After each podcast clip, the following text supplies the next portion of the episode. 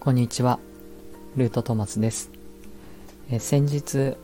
からあのメンバーシップをスタートさせて、えっ、ー、と、15日かな？あの午後に、えー、なぜ仏教とタロットなのか、なぜタロットと仏教なのかだったかもしれないですけど、えー、その組み合わせで、えっと、やっているのはなぜなのか、頭の中はどうなっているのかということを、えっ、ー、と、ライブで、アーカイブは残しませんでしたが、ライブで1時間ほどお話をしました。えその中でやっぱり久しぶりのライブだったのと、まあ、自分の中で、えー、言葉に配信という形では言葉にしてこなかった部分を言語化することによって分かったこともあったのでちょっとそれをいくつかに分けてえー、っと、お話ししたものをアーカイブしていこうかなと思い配信しています。えー、っと、もともとね、タロットだけで、タロットのことを多めに、あの、ずっと1年ほど配信配信してきたんですけども、うんと、自分の中ではその背後にずっと仏教のことが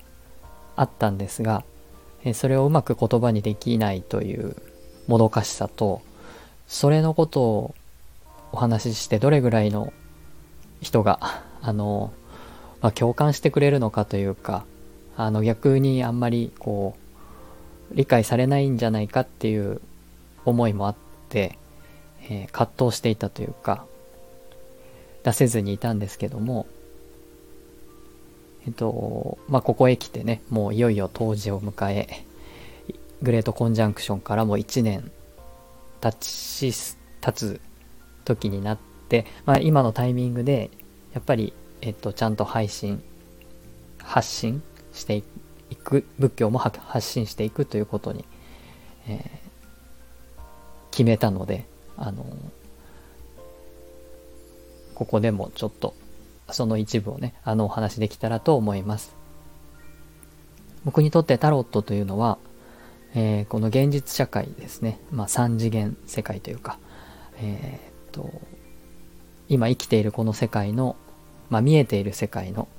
えー、可視化や物証化、え、それをうんと日常場面を切り取るような形で特にそれは小アルカナですけど、えーと描いたものであるということあとは今自分が今どの、えーと、段階にいるのか、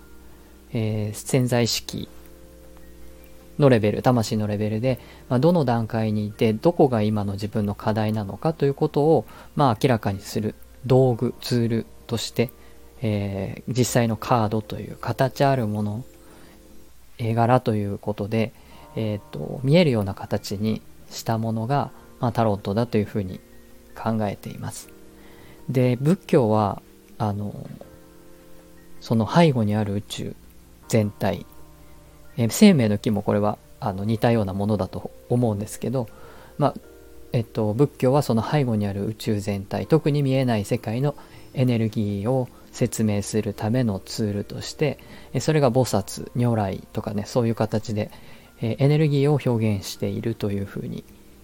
考えています。仏教も仏典あるいはお経とか、あの、曼荼羅とか、そういう形で絵にはなってますし、目で見ることも可能にはなってるんですけども、まあ、仏教が描き出しているのは日常世界というよりは、その宇宙全体をそのまんま、あの、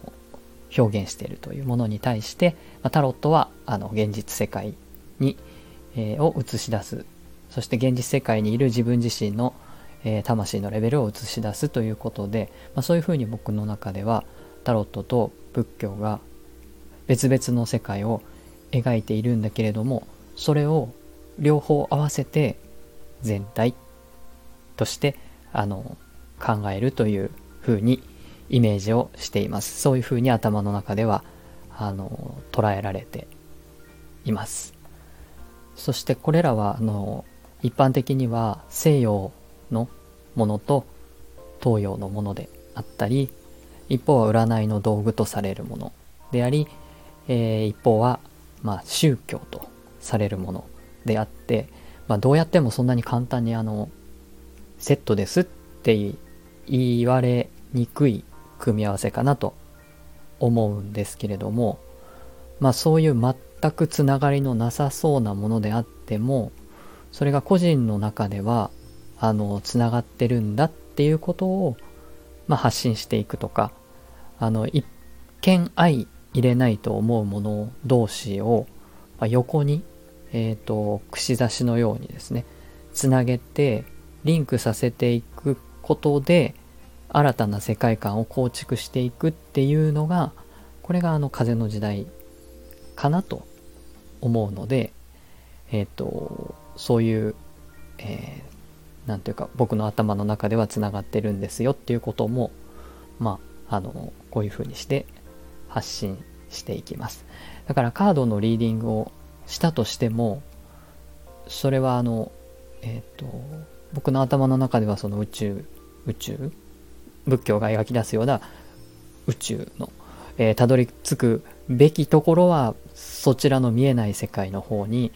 あるんだけれどもそれを今この現実に引き戻した時にどうなってるのかっていう感じで、えーと、リーディングもして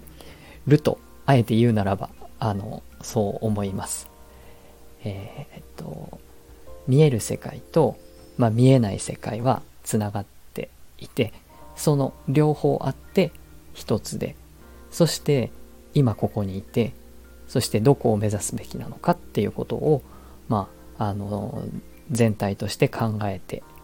いますよっていうことをあの今日は、えっ、ー、と簡単にお伝えしました。えっと